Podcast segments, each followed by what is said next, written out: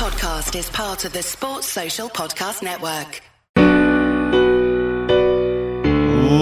Ladies and gentlemen, welcome to Eat, Sleep, Suplex, Retweet. Hello, everyone, and welcome to another episode of Eat Sleep Suplex Retweet. Yep, it's me, the one they all hate, the Scottish big dog. I'm back, and this is the next episode in our Mount Rushmore season. We're going to go for managers this time. Now, before we get into all the good stuff about housekeeping, remember you can follow us on social media at Suplex Retweet on Facebook, Instagram, and Twitter. You can also see us on our website at eatsleepsuplexretweet.com and you can see our extensive back catalogue and all good podcasting sites such as Apple, Spotify, Podbean, whatever. We're all there. We're easy to connect with. And you know, if you see any of us on Facebook, Twitter, feel free to add us. We're not all evil, I promise, except Pat Quacko. But now we'll move on to our Mount Rushmore here. And this time, again, it's very difficult to get a really quality Mount Rushmore group to come and discuss this. But as is, he keeps through critics retweet, the, the pickings are always going to be pretty thin. So I didn't say it's a good Mount Rushmore for Women Tonight. So starting off, some th- people think this guy's a DILF until they realise it wasn't him, it was his brother. It is Derek Kernan. Mate, that's just a pure lie there about my brother. and also, also at the start of it, you said that um, they get everybody hates you. We don't hate you. We just dislike you intensely. There's a difference. So Wow, difference. hate's such a strong word. Yeah, but to be fair, that. I was, going, I was going to say thank you for the introduction, but I am uh, not. I've got away from See, to be fair to Alan, the most disliked intensely person in podcast of history doesn't have the same kind of ring. Nah, it doesn't. Exactly. So moving on, this next panelist, his idea for play is a second pie to the fourth decimal point. It's David Hockney. Uh, the same guy who's uh, an originator of this podcast and a Titan of Quiz Showdown. I think I'd be an easy pick for a Mount Rushmore of this podcast. Again, we didn't say a good one though. How you doing anyway, mate? Uh, it's been a while since I've done a Mount Rushmore show, so it's uh, it's good to be back. Ah, yeah, I think you were on the very first one, OG Mount Rushmore. Uh, welcome back. And moving on to our last panelist, I had a really good one for him, but then I thought, no, because this prick unfriended me on Facebook today for no reason at all. Caused me a lot of upset. He's an absolute prick, so I'm not being on one. We'll move on. I'm only kidding. No, this man has now joined an elite group here in Suplex Retweet. He's in a group with Stephen Wilson and Ross McLeod for punching well above his weight with his misses. It's Kwaku J. Oh, I'll take that one. I will take that one. What up? How you doing? Uh, by the way, just for the record, uh, blame Mark Zuckerberg. I think he heard the ESSR show and just decided to jump on my Facebook and unfriend you himself. So it's all his fault. Is it because I keep calling you Percy? Is that it? I don't know. I mean, he likes to wear grey t-shirts because he says he doesn't want to think about dilemmas, but clearly that wasn't a dilemma for him. He was just straight on at the prick. What a prick. Absolute. But anyway, that's our panels for tonight. So tonight, as I said, this Mount Rushmore is about managers. We've done who is the Mount Rushmore for men and women. We have done tag teams. We've done loads of them so far, but managers are really, really important one because the managers are so crucial in helping champions retain winning streaks, retaining titles, but also good distractions and can be excellent for storyline purposes. So I think managers are really, really important within wrestling, and I'm really looking forward to seeing what the guys come up with. So as usual, the guys have got their picks. We're going to go around them, hear their reasons for why they believe their picks should be in the Mount Rushmore, have a discussion, both of them will argue about it, and then we'll have our final list. So I'm going to start off tonight with Kwaku. And Kwaku, I would like you to tell everyone your picks for the Mount Rushmore of managers. Okay, so I'm gonna kick it off old school, and I'm gonna go with Paul Bearer. Um, he's just iconic. Uh, of the pun. He's Undertaker, Kane, synonymous with them, and the fact that he just the, the mystique of him, and the fact that all he had to do was do a certain look, and have a certain noise. I mean, the guy didn't even really speak English. he just he just made a whimpering noise. He sounded like he was constantly getting strangled. Must have been when he put his belt on, but it's just it's just the way he was.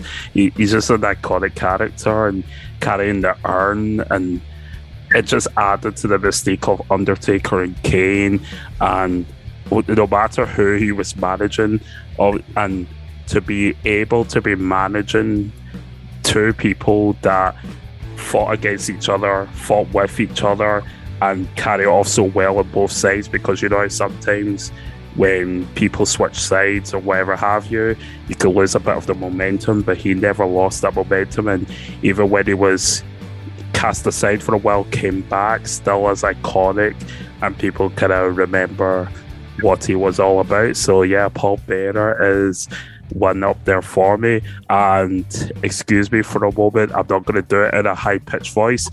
We got to go with Vickie Guerrero. Absolutely, that excuse me, the way she just says it and her laugh, it ground through me. I hated, I like, I hated that woman, hated that woman with such a passion when I was just such a Marky kayfabe wee guy watching wrestling and just seeing her come back. And I was close to tears when I saw her come back at AEW because, and also at the Royal Rumble, seeing her come back then, I was just like, Vickie!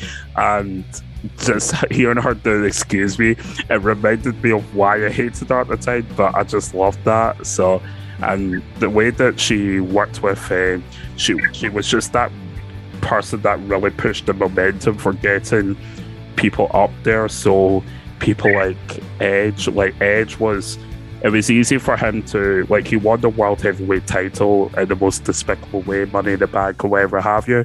But I've, I really feel that the credence with him and La Familia and all that kind of stuff really kept him up in the top card. Dolph Ziggler is another one. There you go. So enough said. And speaking of Dolph Ziggler, we move on to AJ Lee. Gotta put her in there. This we just really recorded a show about AJ Lee versus Paige, and there the guys talk about AJ Lee and the way that she, like, look at the way she managed Dolph Ziggler. Uh, Daniel Bryan created that epic match at WrestleMania, and it is an epic match. David Hockney, don't you dare say a thing. It was an epic match, and just the way that she carried that um, that feud between CM Punk, Daniel Bryan, and Kane, and just having this the weirdest love triangle that you never thought you wanted to see. Still don't want to see, but my god, it was captivating, entertaining stuff. And my final pick is none other than Mizdow. You have got to put Mizdow in the Mount Rushmore of wrestling. That this man let's be honest, right? Miz is a big character and he's over as hell with people. Whether he's a face or a heel, especially as a heel, people react in the right way to the Miz. But when Mizdow started coming out and the way that pe- the people reacted to him and just the character and how funny it was. Like, because let's be honest, Damien Sandow's career wasn't exactly, it was floundering and he managed to reinvent himself with this Mizdow character with the fake uh, tag team title belt and, and being the stunt double. It was just absolutely comedic genius. So you got to put Mizdow in there, and if you don't, I'm quitting this podcast. There, I said it. Boom. A couple of left field picks. I like it. I like mm-hmm. it. Um, Derek, I'm going to come to you first. What's your thoughts on Kwaku's picks? First of all, talk about Paul Bearer. 100% what I this added to. This time. He added. Shut up, you.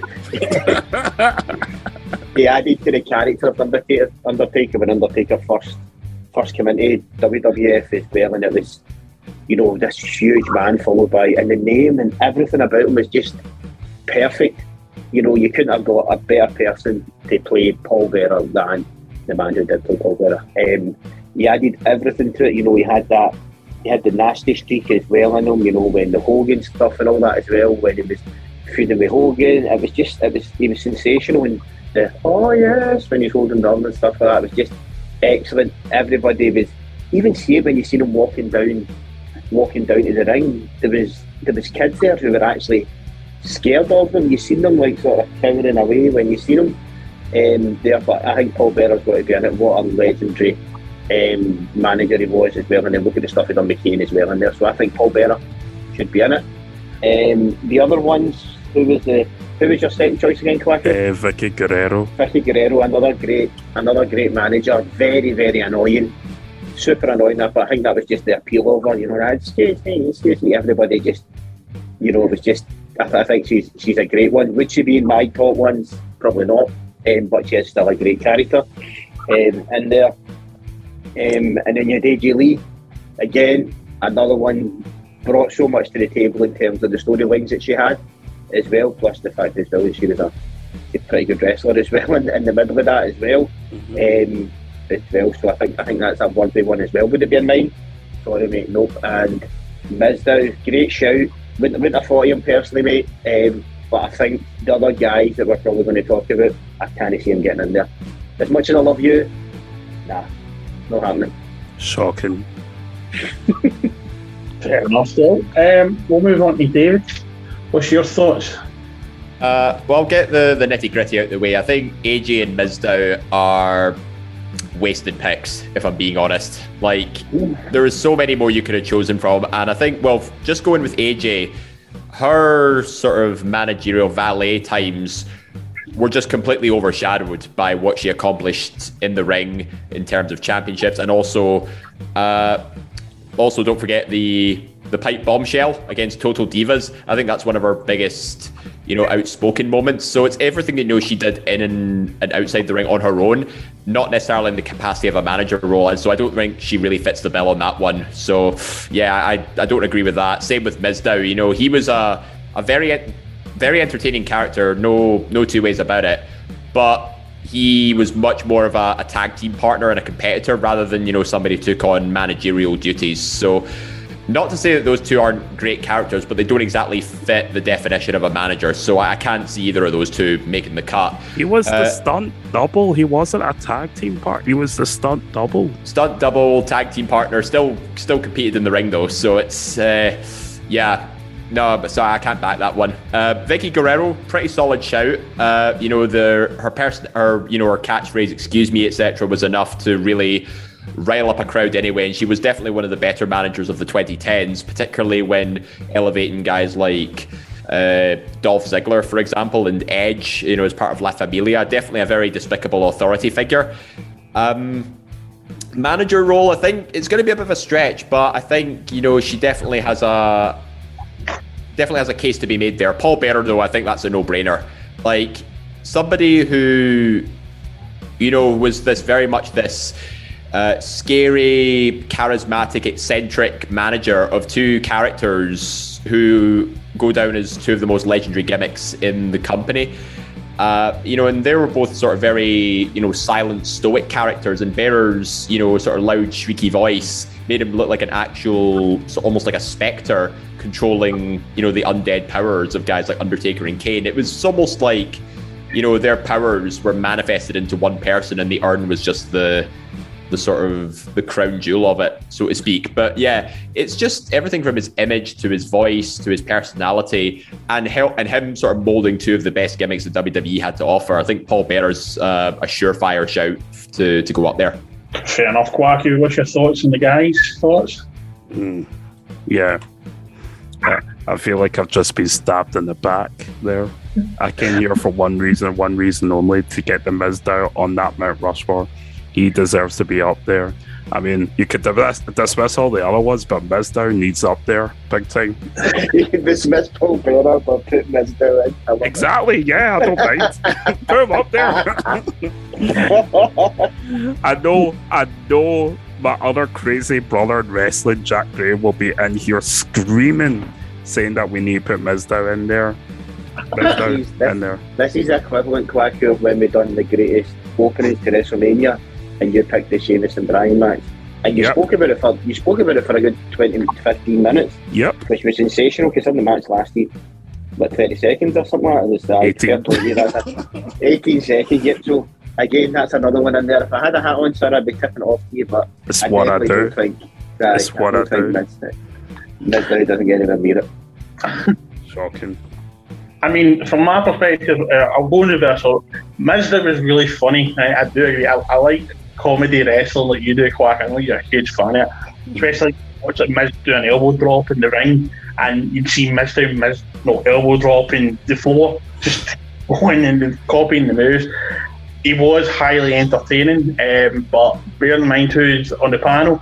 I do think you're going to be a hard stretch. You're going to need a miracle you missed to win. Uh, easily, Oh, there is hope. There is hope. there's Get hope. up at me growing hair again, mate. I'll get a good plant fertilizer for that head.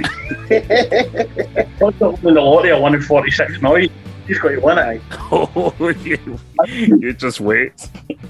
I mean, AJ Lee, not for me personally. Uh, you know, I kind of got to agree with what Hawkman and Derek were saying. More of a wrestler, was overshadowed uh, quite a lot as a manager. Um, I mean, her even becoming the general manager was forgetful. Let's Oh, I mean, don't get me wrong. Yeah, her becoming the general, but like the actual moment when it happened was f- amazing during the wedding and stuff like that. But actually, her being general manager was a complete failure. fail. It was a fail. But as an actual manager, uh, uh, she she elevated quite a lot of people and was obviously part of that epic opener uh, WrestleMania match that just transcends generations for years to come. People will still be talking about that match and how glorious 18 seconds. It's the best 18 seconds you'll ever spend in your life. Kwaku, brainstorm here. hmm Special. We'll do it because it's coming up to the 10 year anniversary of that WrestleMania. hmm You have the people with the Yeah. four months. I can talk an hour and a half on that 18 second match, no problem. You'll watch me. the pressure the, the ring, he will do it. I think Vickie Guerrero's a really, really good shout. I think Vickie Guerrero's possibly, for me anyway, the great one of the, if not the greatest female manager in the history of wrestling. She's been successful with every client she's had. Everyone seems to go over. The catchphrase just seems to annoy the buggery of anyone. I mean, I'm not going to lie.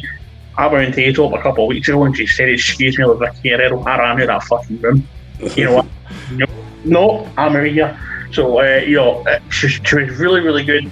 She played the heel part perfectly. It was really weird when she did leave WWE uh, after she battered Stephanie left her face. I always found that a bit odd. Didn't really know how to take that. Her as a face. Uh, but I did always think she was value for money as a heel. And as the guy just Paul Bearer, I mean, what else can I? There's nothing else I can add I haven't already said. You know, Paul Bearer is one of the factors of manage, managers in wrestling. He's just he's got the law. No, this is the name that's been said. The name, the looks, the way he spoke, the way he carried himself, everything. It was just spot on. You know, and the legacy of having what been a manager of two of the longest serving wrestlers in the history of the business. You know, it speaks volumes. And I think uh, he is very possibly going to be in that Mount Rushmore at the end of this show. So thank you very much, Quacky, for your picks. Uh, next, I'm going to come to David. David, can you tell us who's your selection for the Mount Rushmore? Well, I think we're going to be having a wall of polls here because I've got a couple on my list here, and we're going to start off with uh, Mr. Paul Ellering of the LOD.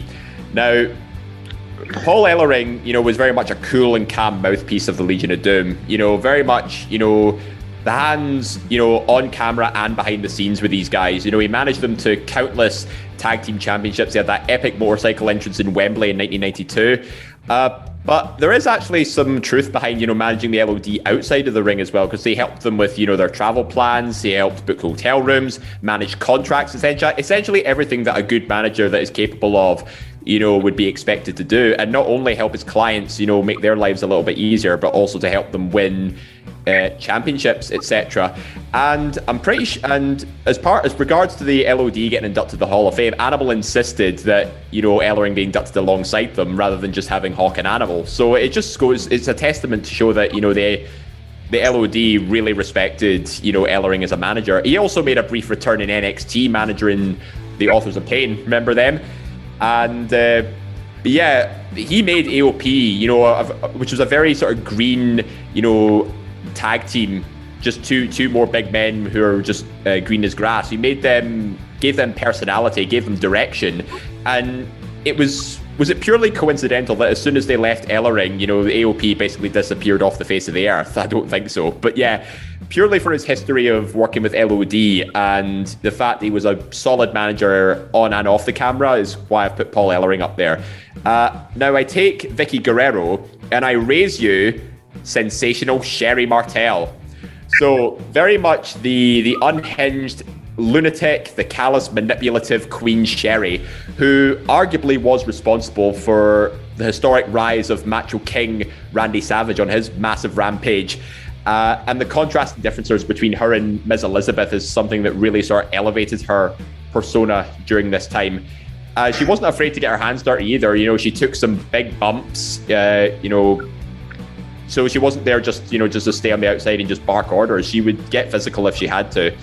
Um, and she was also managing the likes of WWE Hall of Famers, including uh, DiBiase, Shawn Michaels, where I think she was she did have a vital role in establishing HBK's gimmick as the arrogant, you know, heartbreak kid style. So I think that's got to be a contributing factor to why should she be on there. But I think one of the most uh, one of the biggest reasons why I think she could she should go on was because of her work in WCW after she left WWF, where she actually managed Harlem Heat to become seven-time tag team champions.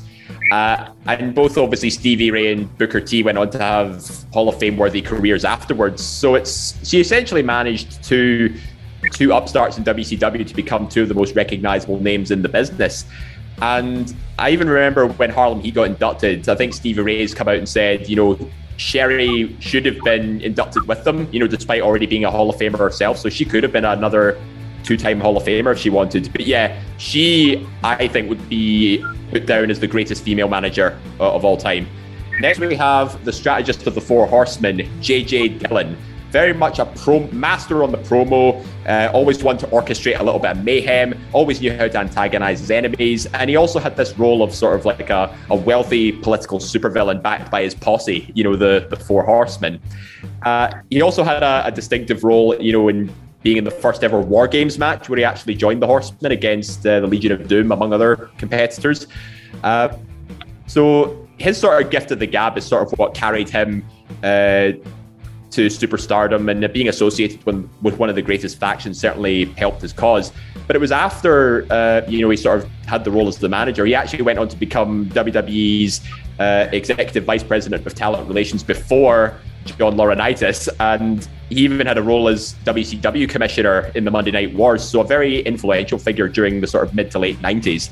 Uh, but yeah, I think someone associated with the Four Horsemen and also could go in the ring at the same time definitely has a place on, on my wall of fame. And last but not least, uh, we're going Paul to Paul here.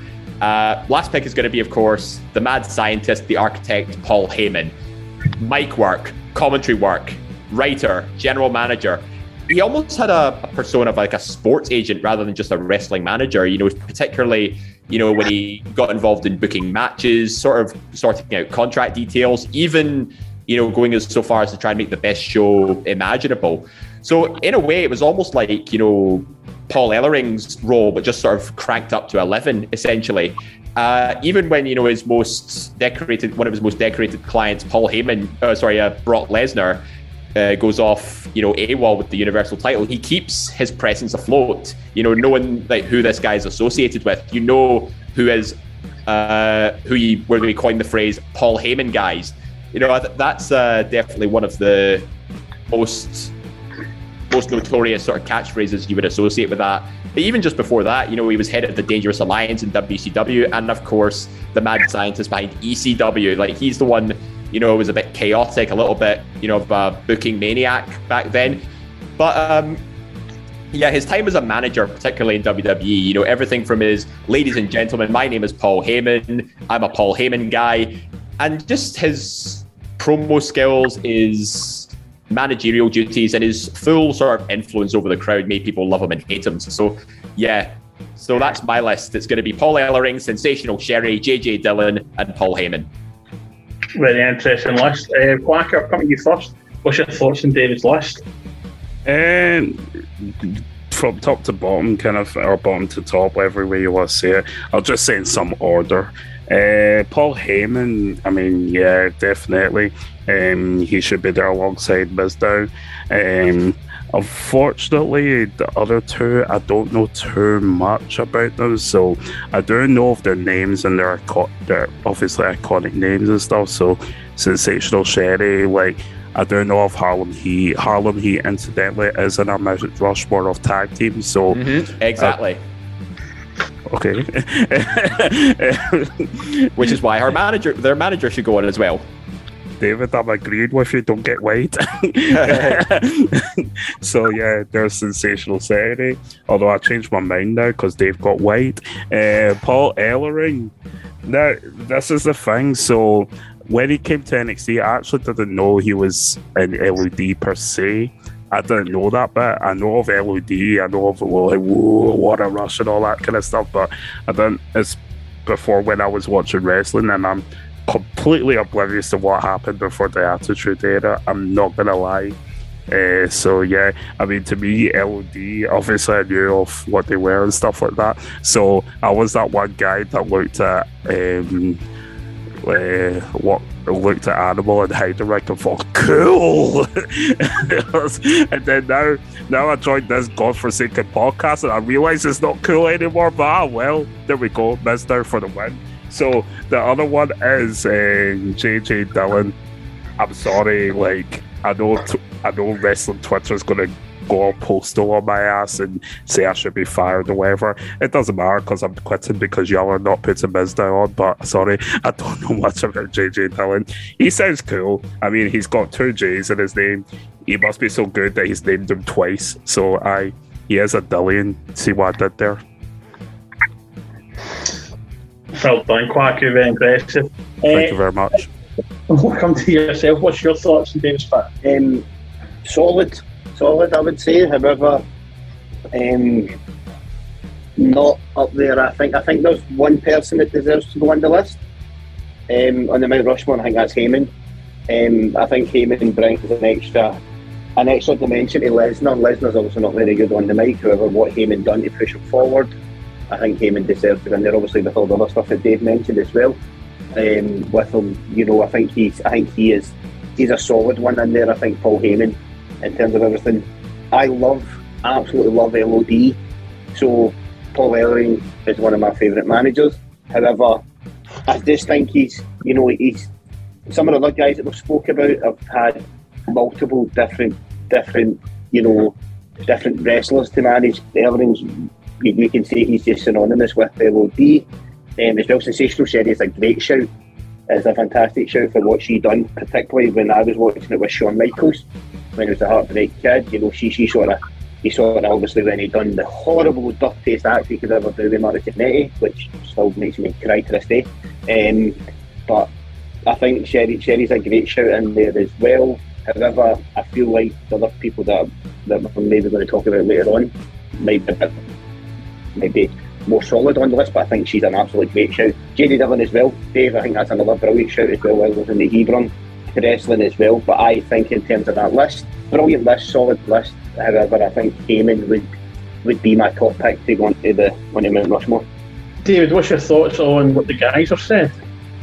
No, no, that's it's fair enough uh, for sure. It's uh, I agree. You know, I think maybe they might not, you know, be everybody's sort of initial picks to go on the Mount Rushmore, but I'm trying to, you know, I was just sort of looking for quite as a diverse sort of range as possible. And I think, you know, in this age of inclusivity, we know we've got to get uh, a female up there. There weren't many that female managers in the time. Like some, you know, could sort of be more seen as valets, but in terms of sort of managerial duties, I think Sherri, I think you're being a bit harsh with her. I think, yeah, I think there's definitely a case to be made for her as well. Fair enough. So, just my own personal opinion on them all. Um, so, I'll be with Quackio. JJ Dillon, I knew who he was, but for me, he doesn't really come to the forefront of my thoughts. And for that, he's just seemed too quiet for everything to be prominent enough to be on the Mount Rushmore. Um, that I think that same logic is kind of what affects Paul Ellering because although I know Paul Ellering was LOD's manager, I don't think of Paul Ellering, I think LOD. I just think of the actual tag team and the bikes and the spiky armour and the music. I just that's the only thing that lets him down and let the AOP thing, I think you made a very valid point. As soon as they ditched him, they disappeared off the face of the earth. And uh, for me, I was a huge fan of him. I thought he had fantastic potential. And it just all went down the pan when he was split from them for a reason. Um, the Cecil Sherri Martel, excellent shout. Hall of Fame worthy. She already is in the Hall of Fame. Did a, a stellar career. Um, she was the first female uh, to be inducted after uh, WCW was bought by WWF and ECW. So she was very worth, worthwhile going in and she has a very, very good shout. Paul Heyman, for me, is the goat of all managers. Paul, I mean, I'm not the biggest Paul I'm not the biggest uh, Brock Lesnar fan, but Paul Heyman just sit and talk about tangerine for half an hour and he would keep me entertained. I know that you probably learned something new about that tangerine. He's just that good. He knows how to do it, and the stories you hear about where just still make me money. And he ripped into Vince McMahon, he tore him to shreds. Anyone else would have been sacked, and Vince McMahon loved it because he got an extra several hundred thousand bookings for the pay per view was coming up. I mean, what else can be said about Paul Heyman? Already hasn't been mentioned. I mean, the guy's incredible. You said, David, he's got such a long resume. He's been seen, done a lot. Aye, he, he, for me, he is the greatest manager of all.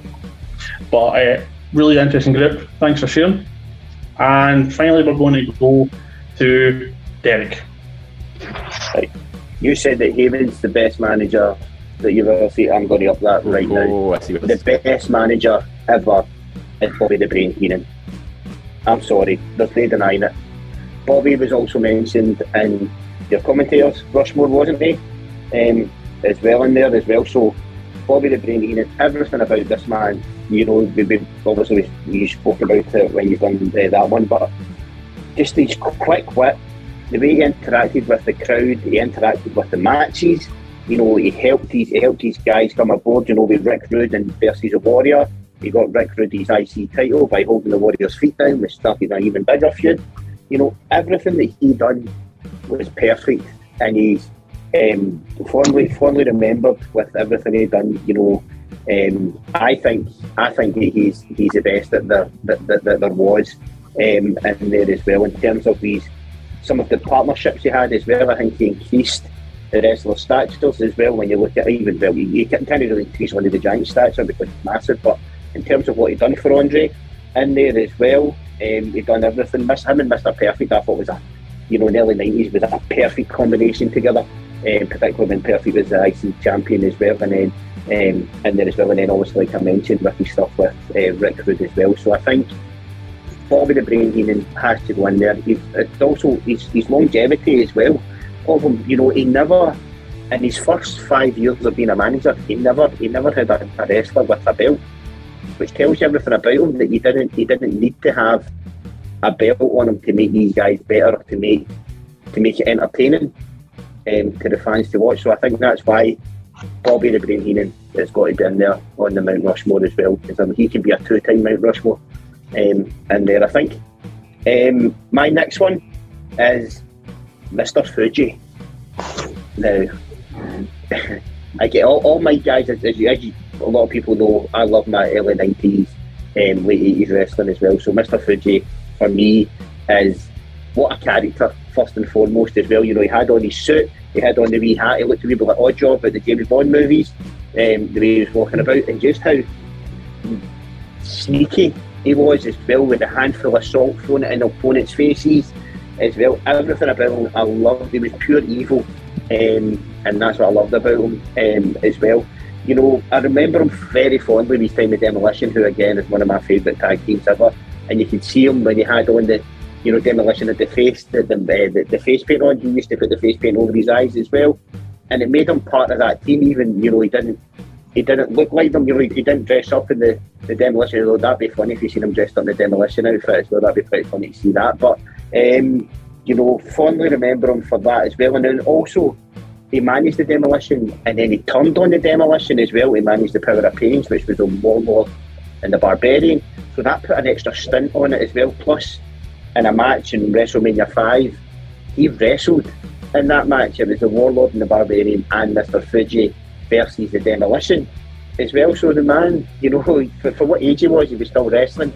I think that's uh, I think that's amazing. He also brought in a few other few other um, tag teams during the time, like the Orient Express and things like that as well. But most of the time, he is remembered with his time with the Demolition, and then he eventually did go back to the Demolition before he's made. I think the thing that most people remember him by is he being the manager of Yokozuna as well. And let's not forget what he done. Yokozuna won a Rumble in '93, and he also had two-time tag team. He's also two-time WWF heavyweight champion in there as well. The great Fuji by his by his side as well. So I think for what Fuji done, his character and everything like that, I think he's a great shout to be on this as well.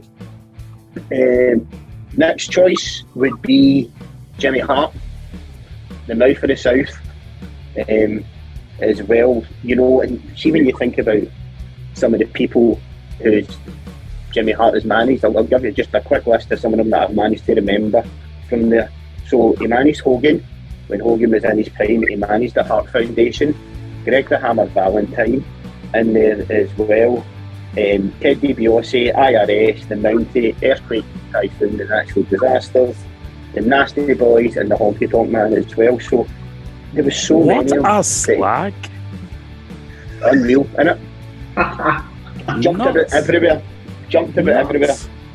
hmm So that's just some of the people that he's managed, and then also during that time as well, you know, all these, a lot of these guys had titles on them as well, you know, as well, which was amazing. The Nasty Boys title range, where he, where he used to used to wear the, the thing I loved about Jimmy Hart was he always wore the suit jackets to represent the team that he managed. You know, when he managed the Hart Foundation when they first came out in the eighties, used to have the big. He, he, he's no relation to Bret Hart or anything like that, but he had on hearts on his suit jacket. When he managed the Nasty Boys, it was like the, the paint, spray paint on the back of his um, on the back of his suit jacket. He also carried one of their helmets, which he used a lot, which helped him win the title, uh, the IC title, uh, the tag team titles as well. But also, let's not forget his loud megaphone in there as well, where he was shouting at people, he was distracting the referee, he was interacting with the fans. You know, that's the thing that makes you a great manager as well, was obviously the whole entertaining side of things and interacting with the fans. And the fans must have just loved it. You know, the guys who were lucky enough to sit down in front of some of these shows and, you know, being interacting with somebody like him as well. So I think he's he's in there as well. And let's not forget he managed heels and then also he managed Hogan when Hogan was babyface as well when he came back to WWF as well. So it's you know, he's, he's, got a wide collection in there. So I think he's he's definitely one that we need to consider in there. And my last one, I'm going to change it because no one's mentioned him yet. My, my original bit was uh, the genius who was Macho Man's uh, brother, who came out as an arrogant sort of intellect, used to wear a gown and a cap and stuff like that. However, I've switched him for Miss Elizabeth. No one's mentioned Miss Elizabeth yet. So, um, When you talk about the Miss Elizabeth or Stevie Wilson, no, definitely not Stevie Wilson. Nah. good, good. I was leaving at that point. Aye, the only place you can get managed is at the door. Um, so, but the actual Miss Elizabeth, um, first, what can you say? First sweetheart of wrestling, almost. You know how how she came in. Her and her and Macho were such a great partnership together, um, as well. You know when he won the title, when um, as well all the way up. You know she was with him, but then the other stuff that she'd done as well. You know with the the Ric Flair stuff as well, with Ric Flair imposing himself in the pictures and things like that as well. She was great, and everybody loved her. And then let's not mention the stuff that she's done in WCW as well. In there as well, I think she's a she's another great shout to be in there as well. So, guys, that's my four. Thanks very much, Derek. Uh, David, we'll come to you first. What's your thoughts on Derek's list? So yeah, uh, solid lineup from Derek. Uh, and I'm just going to say straight off the bat, it's a no-brainer that Bobby Heenan needs to be on the Mount Rushmore. Like no ifs or buts. Like Bobby Heenan was one of those guys who was just a chameleon at whatever he did. He was, uh, whether it was commentator or manager, you know, he was hilarious. He was insanely biased uh, and morally corrupt, but everybody loved him for it. Particularly, you know, his back and forth with Gorilla Monsoon on commentary, like, you know, that just sort of showed what kind of personality he was. But in the role as a manager, you know, everything, you know, from managing the Heenan family to, uh, you know, obviously managing Curt Hennig, Mr. Perfect. Honest, his um his face run wouldn't have been as successful if it wasn't for his heel run with Heenan, and so he's a big contributing factor to a lot of Hall of Fame worthy talents. Um, and I'm surprised he wasn't inducted in the Hall of Fame sooner than 2004. Like he was like, he was literally the best at, you know, riling up the crowd in every which way possible, and you could hear his voice all the time when he took on the mantle of commentator. But yeah, he's um, he he has to go on there. Like there needs to be a spot reserved for him, and I think he needs to be the the first two time Mount Rushmore person. Uh, Miss Elizabeth, um, again another bit of a bit of a interesting one because she wasn't a manager in the traditional sense. I think she was more of a, a pioneer of the role of valeting in wrestling. You know, she didn't get you know as hands-on physical compared to you know the likes of you know uh, Sherri and even Vickie got in the ring a couple of times as well, but she didn't really have that sort of influence. You know, she was very much there as uh, Macho Man's sort of key sort of valet sort of person, but that's not to say you know she's you know she has had she was very over with the crowd you know being I think she was dubbed wrestling's first lady as well, and she had an integral part in a, in a, lot of the feuds, you know, with Ric Flair, Jake Roberts, Randy Savage, etc. So she was there and there amongst some of the best. But is she a candidate for Mount Rushmore? Possibly. Might be a little bit of a stretch though, uh, given the competition she's up against. Can um, I come in on something you just said? Because you've said this twice now, and all I'm thinking about is debates in Chamber One. What is real wrestling? What's a real manager then? Hmm. Yeah, that, that's why I think Miss Elizabeth's sort of in a bit of a grey area because you could argue she's a manager, other times you could argue she's a valet. So yeah, I think it also like, it, like what, what, what, like what is that? Like, aye. what is that? It's a grey area. That's what I'm saying. It, you know, it just depends what perspective you look at it. And to be, there is a case to be made for her to go up there. But I think, in the sense of conventional manager, I think she's too much of a hybrid rather than a full-on, you know, one or the other. If that makes sense. So Going on to Jimmy Hart now. Uh, definitely a very loud, vibrant character in more ways than one, both with his attires and his megaphone as well. He certainly he made the you know the megaphone at ringside uh, basically a thing, uh, and you know his managing of again you know interacting with Hall of Fame worthy talents like the Hart Foundation and Honky Tonk Man Hulk Hogan. Like, you, I mean, you put him in the Mount Rushmore just for his appearance alone. Uh, is he as you know captivating as other managers? Though I think he's up a lot against a lot of stiff competition here. But in terms of you know, again, establishing himself as the mouth of the south with the megaphone, you know, he's very he's a very unique uh, manager. Uh, again, it's it's another competitive one, I must say. Mr. Fuji as well. Um, this is the one I'm least confident about. Not nothing against Mr. Fuji, obviously, because you know his run with Demolition was great. He also had managing Yokozuna at the same time. I just think he's, I think he's just lost in the shuffle a little bit with all these other big names. Um, yeah, I'm afraid he doesn't stand out for me compared to the others. So I'm afraid I'm going to have to put him on the, on the back burner for this one. But I will say, if there's any of Derek's list that has to go on there, it's Bobby the Brain Heenan. Thanks very much, David. Uh, Kwaku, come to yourself. What's your thoughts on Derek's list? Uh, they're all valets. I don't think that. I'm really joking. the, uh, the like Bobby the Brain Heenan. Uh, like the thing is though with that is. See all of the people that Derek has picked. You gotta forgive me because um, most all of them are before the time I was watching wrestling, so I'm all about the retrospective and stuff. However, I do know a, little bit about Jimmy Hart, um, Mouth of the South, isn't it? Am I right in saying that? Yeah, Mouth of the South. Flashy jackets with wobbly lips over it, megaphone, shouting at people, um, and stuff like that. So yeah, I don't know of his work and um, quite a list of people he's worked with there. So uh, he definitely fulfills the quota of he's probably managed the most amount of people. If you look at, I mean, unless there's somebody else that's been a bigger man slag, but ah well, there we go. Um, a genius. I guess that he was a genius. Uh, um, Mr. Fuji. Now, the see the thing is though, when I see that him as a character, scares the bejesus out of me because I always had when I was younger, I watched Goldfinger, and I had a big fear for Oddjob and you can imagine the fact that I had a big fear for Oddjob. I was six years old when I watched Goldfinger. I'm sleeping. My brother comes barreling into the room and throws a bowler hat at me. I have never been so scarred in my life, and I now hate bowler hats. And Mr. Fuji walking around scares the hell out of me. Even random task in Austin Power scares me. so can we not bring up Mr. Fuji again and certainly not put him up top of that mountain because I will never see that mountain ever again. I'm that scarred for life. Um, so we, I mean.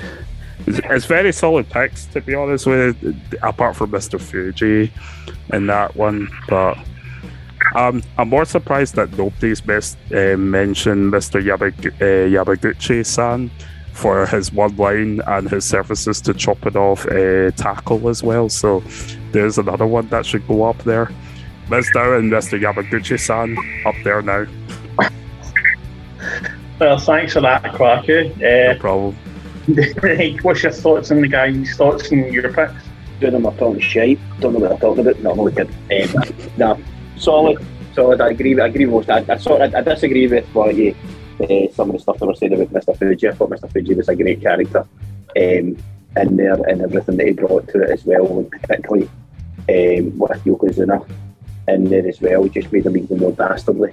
Um, but I can't can't complain with anything. I think um, obviously my picks are from when the main the main part that I that I love wrestling was you know like I said was the early was the late eighties early nineties um, and going on from there so that's why that's what Can I just say on that are. point, like obviously I'm saying like I did the watch then and stuff, and I watch it. It does is in no means me saying that what you're saying is invalid or any Oh, no, because I'm I'm like the wrestling that I love. Everyone knows is proper, proper, proper messed up. Like like the whole of wrestling Twitter would hate my wrestling. Basically, if I if I follow Twitter, I shouldn't be watching wrestling. But I just think anyone that has an opinion on wrestling is a very valid one. Maybe I don't know much about it, but I'm here for the education, so let's do it. yeah Just not Yeah, Mr. Fuji because he still scares me. Sorry. I, th- I think, like like I said, that's most of my my childhood was, you know, me and Gary was watching was watching the wrestling then because we are all unfortunately a wee bit older than most of you a holes that are, that are on this podcast as well. So um, uh, and Gary have a few years above most of you um, on it, but I that's this is my golden this is my golden time. You know, for you it's maybe that attitude and stuff like that, but W proper old school WWF is my stuff, and that's why it's so heavily influenced in there as well. Um, so I that was that was why I picked them. But respect their respect their views, definitely. Good, good. Uh, from my perspective, there, I think it's a phenomenal lineup you've got here. Um, Bobby the Brain Heenan, one of the absolute greatest of all time, no doubt in my mind. Um, I love Mr. Fuji, uh, just for the whole Bond theme and like what Quacky says. He's talking about odd job and stuff like that. I just love that. I just love that they, they played on that slightly. And he was a very good man. and He obviously helped Yokozuna uh, so much through his career as well. Jimmy Hart, again, I think is one of the greatest of all time as well. Probably, if you look at his career, the people with the titles he's helped his clients. One is possibly the most successful one of them all. Um, Ms. Elizabeth, um, just, just what you say, the her macho man.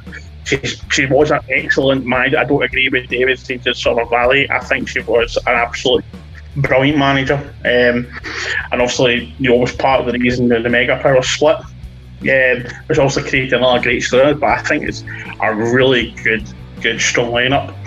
So again, thanks guys for your thoughts. Um, so the first thing I've got to say is I'm really happy about diversity in all this, and we've got, everyone is picked a female. Um, so basically, I'm going to leave up to you guys about this. This is what I feel. Either we have to have a male and a female Mount Rushmore of managers, or we have to have at least minimum one woman in the Mount Rushmore. What's your thoughts, guys? You've got to have one woman on this Mount Rushmore. Yeah. At least, at least. Yes. Fair enough. So now it comes into the nitty gritty. It's time to decide who actually goes on and who's going to miss out. Um, so I'm going to leave up to the floor for you guys to debate. And every so often, I'm going to shout out some names that I've, I've thought of and other people I've spoken to have thought of that potentially should or could be involved in the Mount Rushmore. So I'm going to leave up to you who wants to go first and put put forward why Yep. Okay, let's get the no-brainer out of the way. Bobby Heenan is go- has got to go on. Like, I think I'm not sure there'd be any any two ways about it. Uh, percent agree with Bobby Heenan. Quacky, what's your thought? Yeah, well, yeah, yeah, absolutely, absolutely. Right, so Bobby Heenan is the first name on the Mount Rushmore. So no surprise there, really. Uh, I agree as well. Bob, Bobby Heenan is oh, he's superb. If he's not, I, I personally just like Paul Heyman just because I grew up with Paul Heyman more. But I totally respect the reasons for Derek picking Bobby Heenan, and he's the first ever, as David said, person to appear twice in our Mount Rushmores. So, yeah, perfect. So, who are we going for next then? Can I pick one? Can I say one that I didn't talk about, but Paul Bearer should be on it. Hundred mm, percent. Everything Yeah. that he, everything that he done in there, the way that he developed, the way that he made, like the Undertaker and Kane, the storyline between the two of them as well. That was that was amazing storytelling between the two of them as well, and he just added that extra element to to Undertaker when he first came out, and in the power of the arm and everything that came with it as well. I think he. I think he deserves his place in there hundred percent as one of the one of the best managers of all time. yeah, I agree. And yeah, again, it's just just the way everything from his image to his uh, his character and his obviously, you know, as you said, Derek, his story, uh, the backstory with Undertaker and Kane. It's a huge contributing factor as to why he was, you know, a very good manager. And you know, he had this sort of you know mystique about him.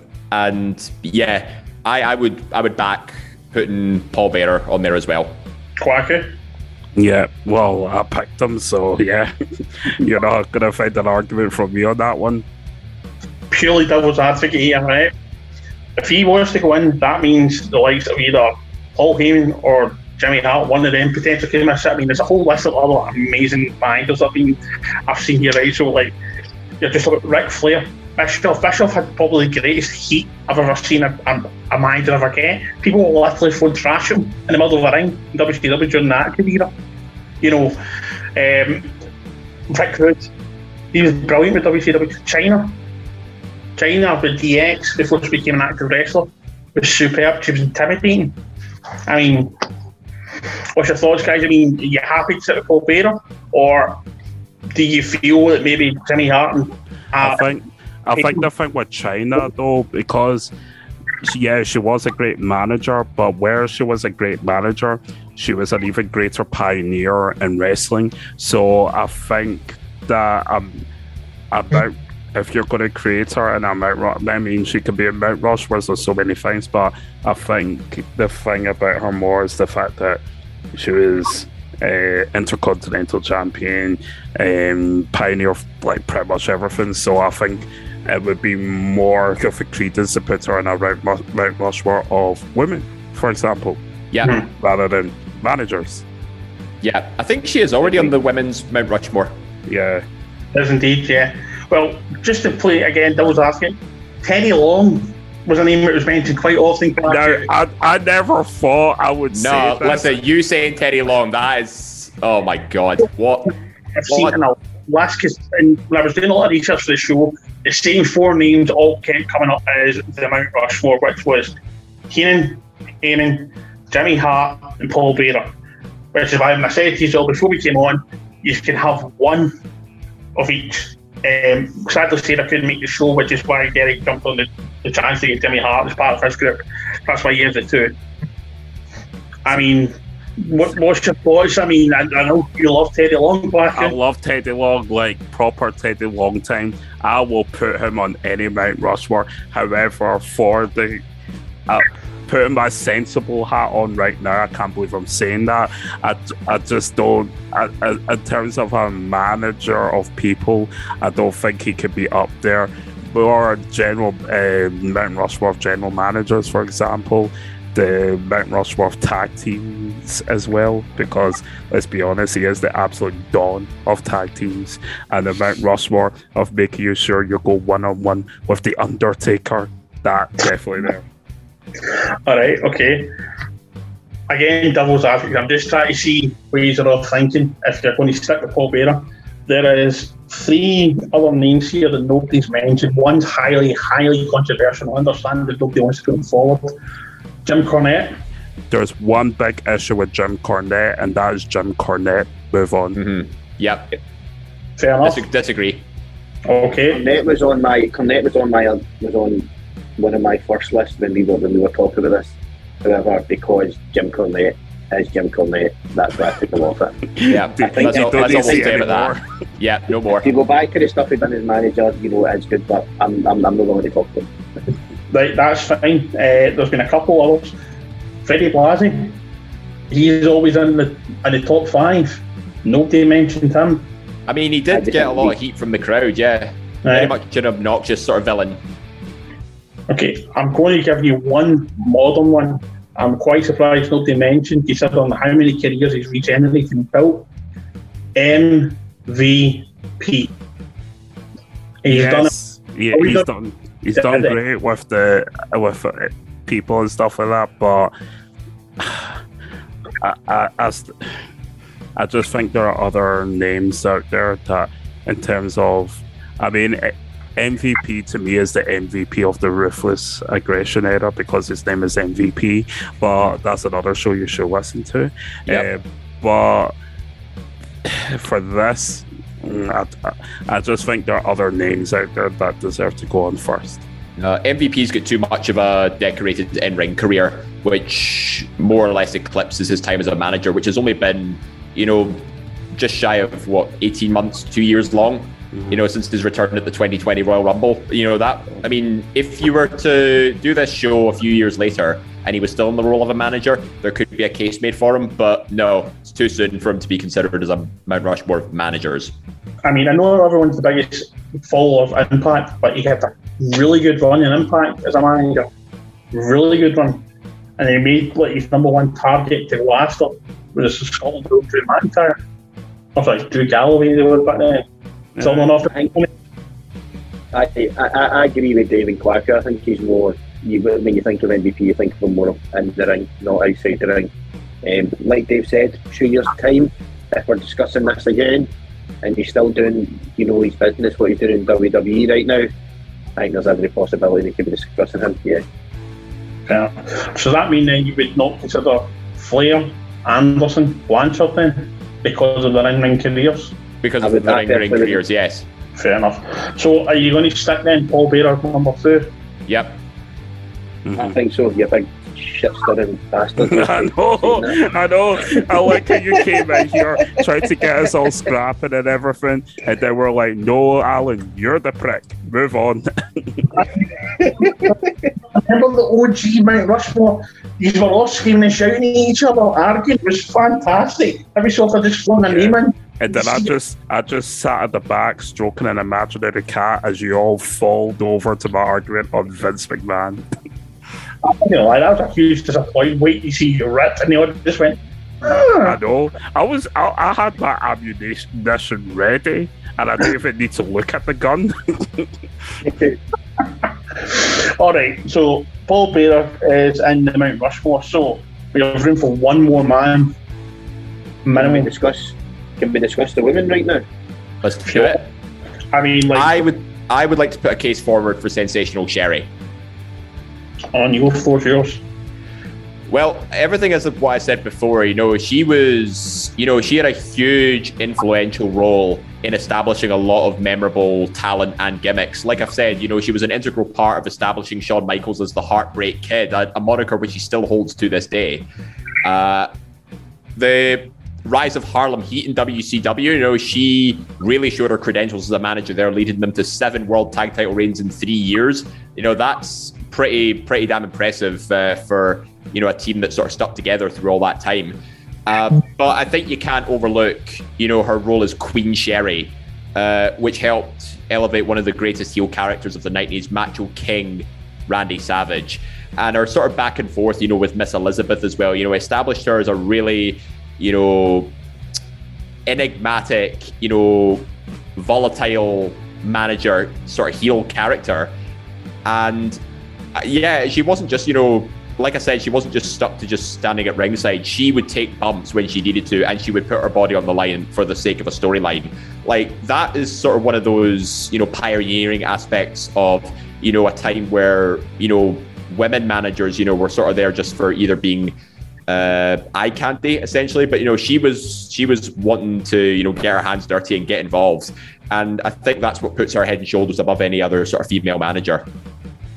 Right, Kwaku, Derek, what's your I'm going to argue for Miss Elizabeth in there is mine.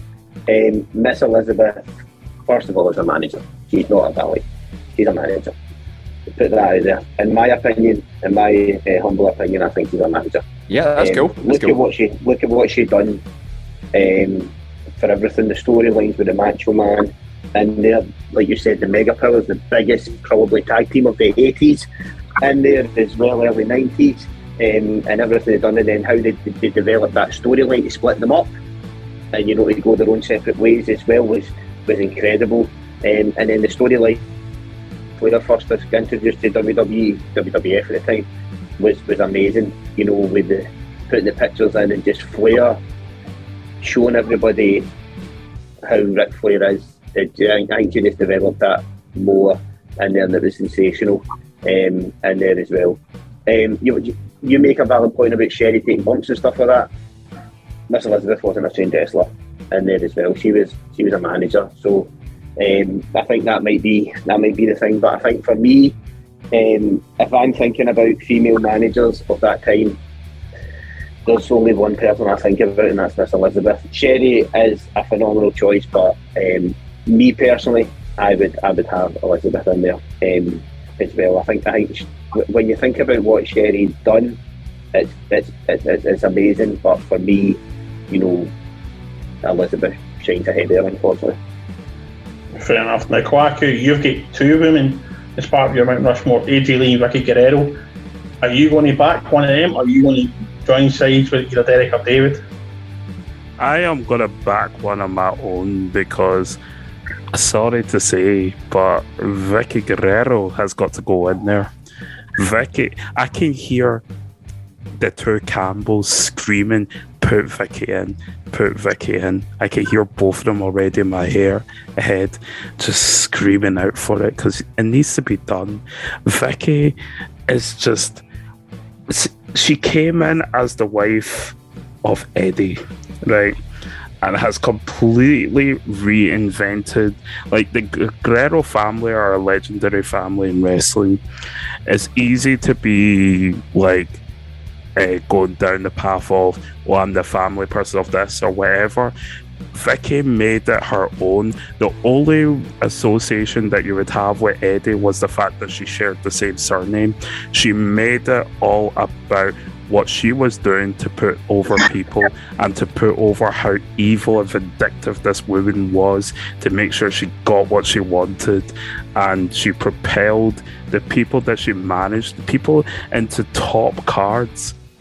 And unfortunately are not there now. Edge to an extent he's still in the top card because he's Edge, but you got to look at the reason look, look at the big reason as to why that was and see who was pushing them and elevating up into that into that role with their character work and that was Vickie. Vickie was very instrumental in that part. So I think it'll be a big travesty if you don't put her in as well as Mizdow. But anyway, there you go. Now, before I let you fight this one out, there's a few other names that I've seen in other articles, other people have mentioned that nobody said. So I just want to see if any of these names are possibly going to trip these up and maybe think maybe we could. We've got Terri Runnels, Deborah, Nah, nah, Stacy Keibler, no. definitely Lan, and the modern one, Lana. Lana generated huge heat with Rusev. She she did fair play. No, like Lana was amazing, but for what we're talking about, I just don't know. But Lana is just, like of all those people, I think the strongest argument could be said for Lana, but I just don't think it's strong enough for what we're talking about right now. Derek, what's your thoughts? Uh, Stephanie McMahon's an interesting one. I think that's quite a good one. But she's another one who's had unbelievable heat on her as well. I think Lana's a great shout um, as well. Um, when when she was managing Rusev and uh, Rusev, sorry, the the heat that, the heat that she was getting as well. But I think the three the three ladies that we have mentioned are up there with the best, and I think they're better than the ones that you're trying to shit stir with. yeah, like Ste- Stephanie. Stephanie is an authority figure. You know, she would go on was gonna say. general managers, etc. Lana Yeah. was only really relevant for about a year, and then it sort of just went downhill. Like, she, I mean, yes, she generated heat, but not a very sort of comfortable heat. You know, particularly you know with the whole Russia gimmick and stuff. But uh, Lana's just went downhill ever since 2015, and I don't think she can hold a candle to any of the three we've mentioned. David, don't hold back. See what you really feel. All right, I'm not getting involved. She's going to fight it between us. Who's going in? Vickie. Right? Sherri, You need, you need to debate it. Somebody needs to get in. Listen, she- another reason I think Sherri should go in is because of her successes across multiple promotions. Like Miss Elizabeth, while she was a great manager, we'll, we'll go with that. Well, she was a manager.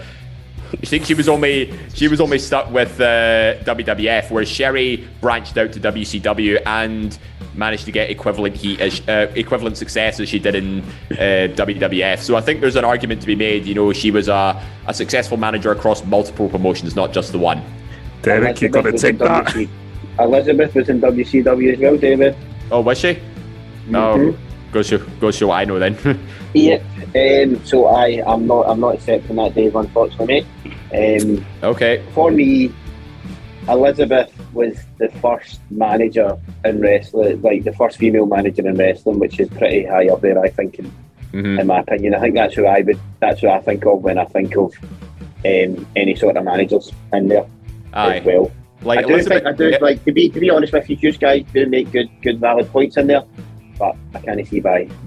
yeah, Elizabeth may have been the first manager of wrestling, but Sherri, I think, just cranked up to 11. Notice how there's no dispute of Vickie Guerrero, therefore she should go in. Done. Oh, listen, we forgot Vickie ages ago. I think it's stuck between Sherri and Elizabeth now. Oh, is that the case? Is it going to be between Sherri and No, Elizabeth? it's not the case. Hell no, as it is. Hell no. Point question. Hell no. Hell, David, hell no. David, hell? David Hockney guy. This I know. David Hockney. I know. They'll go up to about 28. I mean, come on. Your case. His balls have just dropped in the last two minutes there. Jesus Christ, man. I love it, Dave, Anyway, man. Love it, love it, Dave. Keep going. I'm scared to what might happen next. Eh, Jesus Christ, that knocked me for six. David Hockney, Jesus Christ, on yourself, son. Anyway, uh, so basically, we see with Vickie, for God's sake, man. Yeah, there you go. I've just, I've just broke you there, Quacko. Anyway, uh, Vickie Guerrero, nobody had a thing to say, like, the negative about her. I said what I had to say. Nobody said anything negative in any way whatsoever. Vickie has to go, and she made people top of the card and kept them there. Her, who got the biggest pop at the Royal Rumble, the first uh, women's Royal Rumble? Who got the biggest pop coming out? Tell me. uh, probably Trish Stratus. Wrong. Vickie. Watch it back. Watch it back. Watch it back, and I'm gonna tell you, it was Vickie. Why? She was hated. She was hated. She got the biggest pop because people respected what that woman did, and what she did was just elevated people uh, to the top through her character work. She was amazing. Don't ever come back on that, Hockney. You know. How's it's true. Dolph, how's, how's Dolph Ziggler doing, by the way? All right. Well, s- s- well, since the, uh, she wasn't managing him, yeah, he's gone off the rails. Yeah, fair play. But when she was managing him, where was he? At the top. Thank US you. champion and world Aye. heavyweight champion as well. So for like five minutes. he was world heavyweight it- champion. That proves a point more. When he wa- when he was a champion with Vickie. There we go. Move on. I don't, I don't think any others are going to move on our stance here, Al. So I think you might need to step in. And Right, I'll tell you what then, right? One last plea from all you. Plead the case, and I'm going to pick the winner. Do it for the La Familia. Do it for the Guerrero name. A Guerrero needs to be up on this Mount Rushmore. This is the big opportunity to have a Guerrero finally on the Mount Rushmore that we've been debating. Vickie Guerrero needs to go up there. If you don't put her in there, biggest travesty going. I've said my piece. You no, I, I, I mean, I'm sure Vic. Yeah, Vickie's got a lot of great qualities that make her a, a good manager. It's just that I don't know. I think in some, in a lot of cases, you know, she was made to look like the butt of jokes. Particularly, you know, at, you know, especially at the behest of the McMahons as well. You know, there was always one authority figure that was stronger than her. But again, that's looking at her as a sort of general General manager. manager, you just debunked your own argument there. Yeah, but in terms of manager, you know, I think she only elevated like Dolph Ziggler to a world title, which he was only given through uh, because Edge was, uh, you know, kayfabe sacked that same day.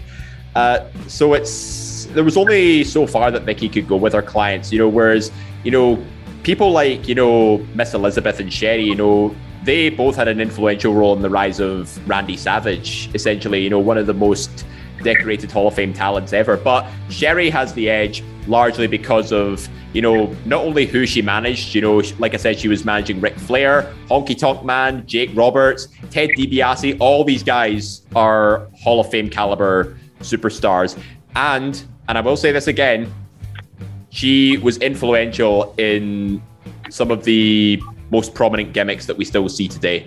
When when Dave, when Dave first started talking there, he mentioned Ms. Elizabeth first over his own pick. So I think that tells you Because you saved the best for said that. last. I think that's what it tells you where Dave said that. He's obviously thinking one step ahead. We are talking about the first woman manager of wrestling in here in Miss Elizabeth. Look at everything that they've done. The match made in the match made in heaven with a wedding, everything like that was was amazing. Look at what she done for Savage as well, bringing him up to the heavyweight title as well. The mega powers in there, everybody loved the mega powers and the amazing storyline when, when, when they split up as well because of Miss Elizabeth as well. Look at the feud with Savage and Flair because of the, the pictures that were done with her as well. You know, then they put his face in Macho Man's image and stuff like that. It was amazing as well. And like I said, she's li- li- like uh, we said before. You know, she's been in that. She, she's she's not only been in WWE.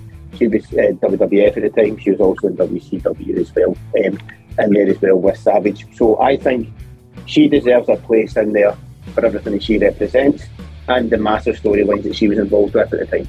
Thank you very much, guys. Right. Before the show started, I knew your list. I knew it'd probably come down to these three. And the way I would ordered them from weakest to strongest, before any's even spoke about them, would have been the weakest would have been Sherri Martel, then it'd been Miss Elizabeth and Vickie.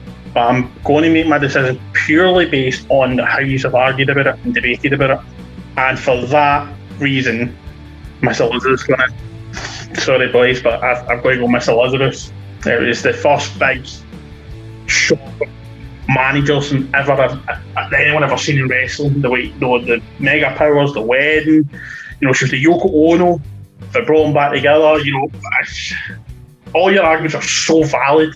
I think the one that failed Vickie is the success in the two brands. Yes, she's got Nyla to a world title in AEW.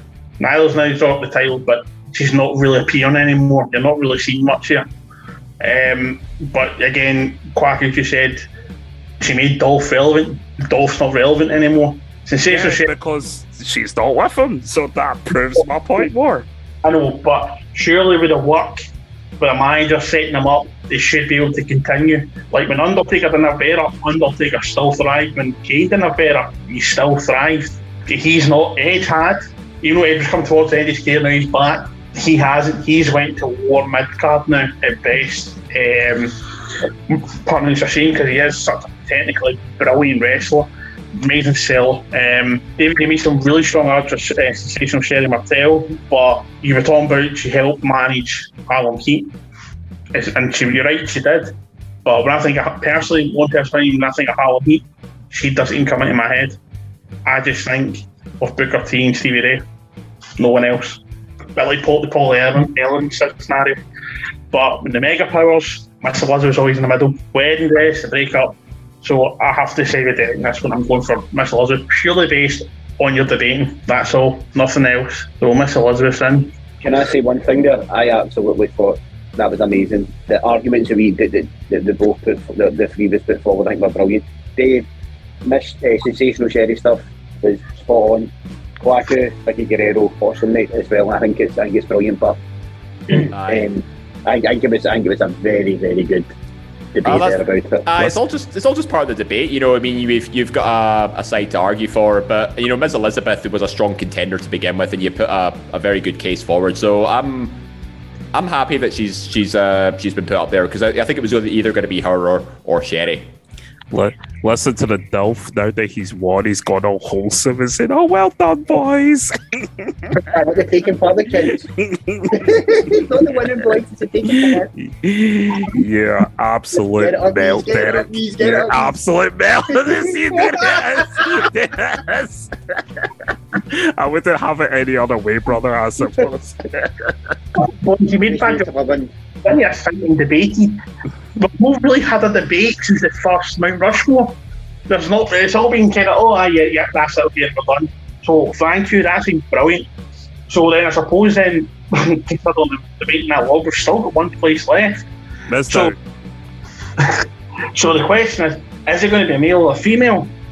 So who are we going for, guys? Paul Vickie Heyman. Guerrero. Paul Heyman. There's no there's no other competition. For me, it's Jimmy Hart. I think I said. I think I said when Kwaku started his argument, I said Paul Heyman needs to go in there. However, now that we're looking at it, and everybody that, that Jimmy Hart has managed and what he's done in there, I think he should be in there as well. However, Heyman is amazing. I love Paul Heyman. Absolutely love him. I think he brings so much to the to the table with these with the guys that he manages. He brings them on an extra dimension. Um, however, um, the mouth for the south is the mouth for the south, but um, in there as well. I'm going to throw him in his name in the ring as well. Right, Quack, I'm going to come to you, right, since you haven't got either one. Are you going to stick with Mizdow or Vickie or Aiden, or are you going to back one of the boys here with either Jimmy Hart or Paul Heyman? I feel like I'm facing a losing battle, so I'm, I, I feel like this is like single transferable votes where I put my number one down and my number one has got no chance of winning, so I might as well go for my number two or my number three. So I think I'm gonna go for my number three option, and I, fe- I fear for saying this because it would be, it would be wrong if this man's not in it, and it's gotta be Heyman.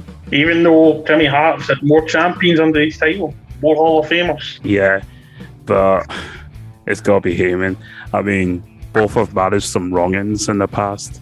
Uh, I was going to go down the route of wrongings, but I mean, one doesn't like his daughter dating tall basketball players of a certain color. The other likes to flash his whacker at air, and air hostesses. Allegedly, don't sue me.